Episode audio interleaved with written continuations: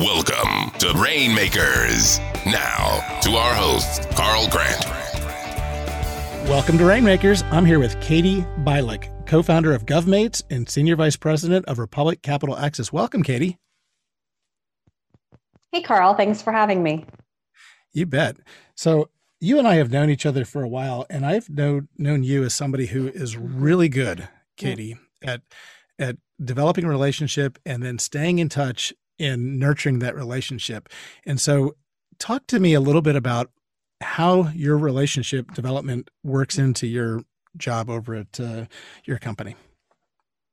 Sure. So I would say, um, you know, as as I get to know folks, really, I think that the key thing is figuring out how I can add value, how I can help solve a problem. And I think that really boils down to listening and understanding um, the needs that the other person has. You may not be always, you may not be able to solve the problem for anyone initially, but there may be someone in the network that you know who could be helpful. Um, but it, it, boils down to, to listening and um, having a really good understanding of, of the folks that you're working with as far as what makes them tick and what their what their needs are. Um, mm-hmm. Those needs evolve over time. So um, while I may have met someone five years ago, um, you know, there may not be an actual need for the services that we have until, say, today. Um, but that's okay. Just staying in, in, regular dialogue and just over time trying to find ways to add value. Um, eventually, eventually, there will ultimately be a need where I may be able to come in and provide that financing um, for their business. Let's talk a little bit about Republic Capital Access. So, so you provide debt financing, and then you're paid back out of revenues correct? Sure. So, sure. So to clarify, um, Republic Capital Access, so we're the largest finance company dedicated to government contractors. Um, we provide non recourse off balance sheet financing. So technically, it's not classified as debt. From an accounting perspective, it's booked as the sale of an asset off balance sheet. Um, so we purchase receivables generated from government contracts in a true sale fashion. Um, mm-hmm. we, we are essentially taking on the credit risk of an obligor of a receivable, i.e., the federal government, which um, for now, knock on wood, is investment grade. Um, so as a result, it lowers DSO, it lowers um, leverage ratios. It's it's actually a, a unique product um, that can layer in adjacent to other pieces in the cap structure. So it sounds very complicated, but you make it seem so simple. when when you know when I'm out in the marketplace and I see somebody that has a government contract and they need kind of money to get going or, or move towards it, I, I I would think of you because you're ever present in the marketplace. Well, you also have this thing called GovMates. Tell me about that and and how did that come about? Sure. So GovMates um, is a woman-owned business. Um, I started it with my uh, co-founder Stephanie Alexander now five years ago. Um, and GovMates is a teaming partner platform for federal contractors. Um, so by virtue of where we sit in the marketplace, I was always getting calls from large systems integrators, defense primes, uh, and increasingly government agencies, kind of to do tech scouting and find really cool small businesses. Um, and Stephanie and I said to ourselves, gee, don't they have their own database? Don't they have um, resources that they can turn to? Um, and the short answer is yes, but they may not be as user friendly. The data is not fresh. So we said, let's build that. Um, and so that's what we did. So um, by now we have over 3,500 non traditional defense contractors, i.e., small businesses, in our membership. Uh, we joke about GovMates being like Match.com for GovCon, um, but you know, as an attorney, we can't say, say that or else we would get sued. Um, I'm not an um, attorney. So, I work for a law so, firm, but I'm not an attorney. so GovMates, um, it's free for any small business, any non-traditional to join. Um, we're simply collecting um, all the criteria that matters from a teaming and procurement perspective. So their capabilities, their customer past performance, contract vehicles, NAICS codes, clearances, certifications, set you name it. Um, and then from there, they are eligible for teaming and procurement opportunities so that when Boeing, Booz Allen, Lockheed, or insert government agency name comes to us looking for an innovative, non traditional um, our algorithms are able to produce reports of profiles um, of those companies who are the best match. Um, it incorporates relevant scoring, and we facilitate introductions for whomever wants to meet them. So it's an efficient, effective way for larger organizations or government agencies to find um, small businesses. And then on the flip side, for those small businesses, it's a free business development tool for them that increases their visibility um, and potentially is going to bring them more revenue. And I imagine that it seems very consistent with with your job over at uh, Republic. I, I bet, bet you also benefit at Republic Capital Access from having all those connections. I think it definitely helps to solidify our place in the market um, and our commitment to the federal space. You know, at Republic, as we provide financing, we really want to help our clients grow. So if we can help them find teaming partners to win that next bid, we will absolutely do that. So I've, I've noticed over time, uh, getting to know you, that you're you're very connected into the veteran space. How did you, you you don't have a military background? How did you get into that, and how did you develop that interest? Sure. So yes, clearly I'm not a veteran, um, but I'm the wife of one. Um, so I would say, when I, my my background, I started my career on Wall Street. I was actually um, in Silicon Valley at Goldman Sachs, and I was covering tech funds, hedge funds. I made the move to DC when my husband got moved to a unit based down in Quantico, um, one that deploys to garden spots like Afghanistan and other fun places in the Middle East. Um, so I moved from, uh, you know, tech central Silicon Valley to the DC area. Um, and it's during his first deployment that I felt all of the angst that a typical, you know, a spouse would feel when their significant other is deployed, and that sense of helplessness and i felt the need to to contribute and give back but i didn't know how i could. Um, it was in that period that um, i helped to uh, uh, form what is now called the national veteran small business coalition. I serve on the board um, and helping specifically um, military veterans um, entrepreneurs in the federal space um, to win more work um, that was also around the time frame that I started to get the idea for GovMates and to help, you know, not just veteran-owned businesses, but any company that is supporting the warfighter um, and the mission. Um, so it was through my experience and just kind of that feeling of helplessness that I decided that I had ways that I could truly take action and, and make a difference through my work. That's great. So, Katie, one, one thing I can say about you is you you have really differentiated yourself in the marketplace. I I know, gosh, I'm, I'm approaching fifteen thousand LinkedIn connections, and I could count on one or two hands like the people who really stand out as being amazing at what they do. And you're one of those people because you're a giver, not a taker. And I, I always feel indebted to you. So w- when I would meet with you, I don't interact with enough government contractors to give you enough meaningful leads. I mean, I interact with some, but but it's not the core of what I do. Most of the companies I deal with are commercial, and so I imagine you you must take this approach with a lot of people in your network, and it must come back to you in spades.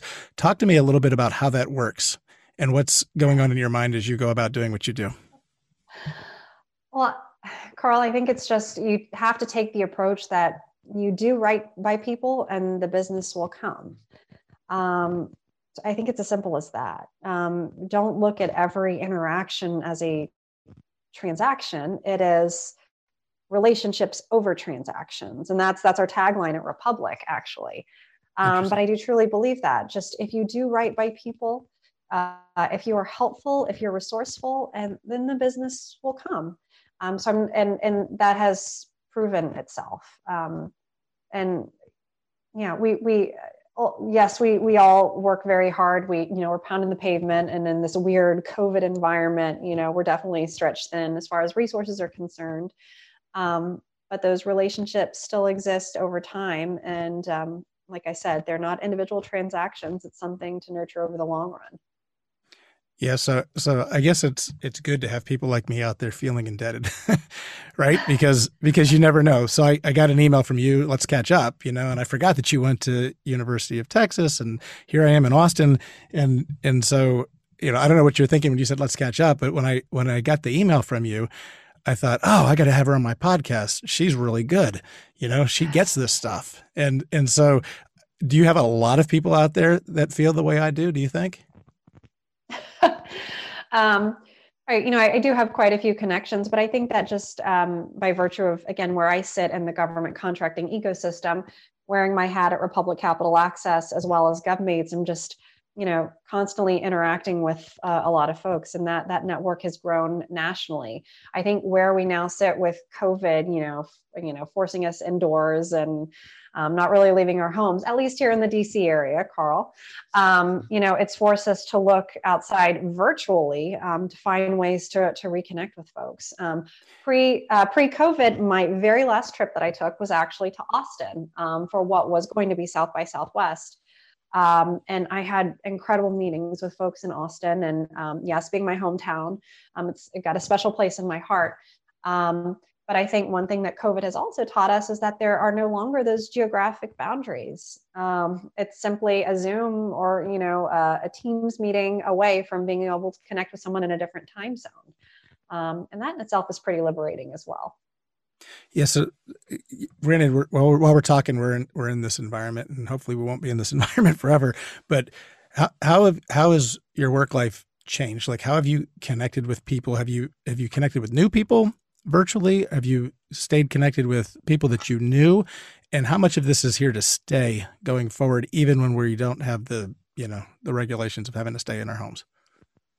Um, so all of the above. Um, I, the, the, the the platforms out there like Zoom and Teams have enabled us to stay connected with existing relationships. Um, I think because we were so early on forced to use these platforms, that then made it more acceptable to use Zoom and Teams to connect with new um, new folks and to make new relationships. You know pre-covid would i have you know offered a, a zoom meeting to someone i'd never met? Mm, probably not. You know an in-person meeting would be more appropriate. Um, but now it's it's forced the issue to where now we are all um, at this point of where we are in covid very comfortable with using those platforms. So i'm grateful for that because it enables to, us to build relationships in other geographies where maybe historically we would have you know waited to, to get on a plane um, to be able to see people in person um, I, I love the idea that, um, in one sense, this breaks down the barriers to entry for a lot of small businesses and non traditionals in the federal space. Think of all the big federal contracting conferences, the federal customers that folks are trying to get access to, and thought they had to hop on a plane to, to go to the Pentagon.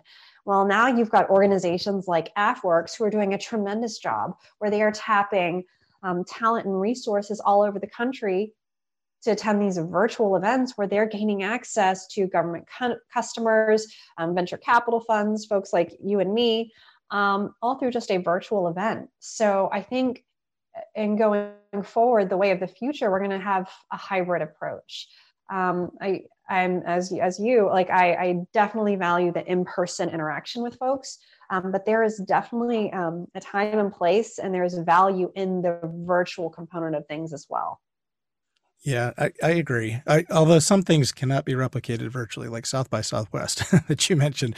I, I too was planning to, t- to attend South by Southwest and I didn't go because it was canceled. Um, I don't think that can be replicated virtually. They're going to try it this year.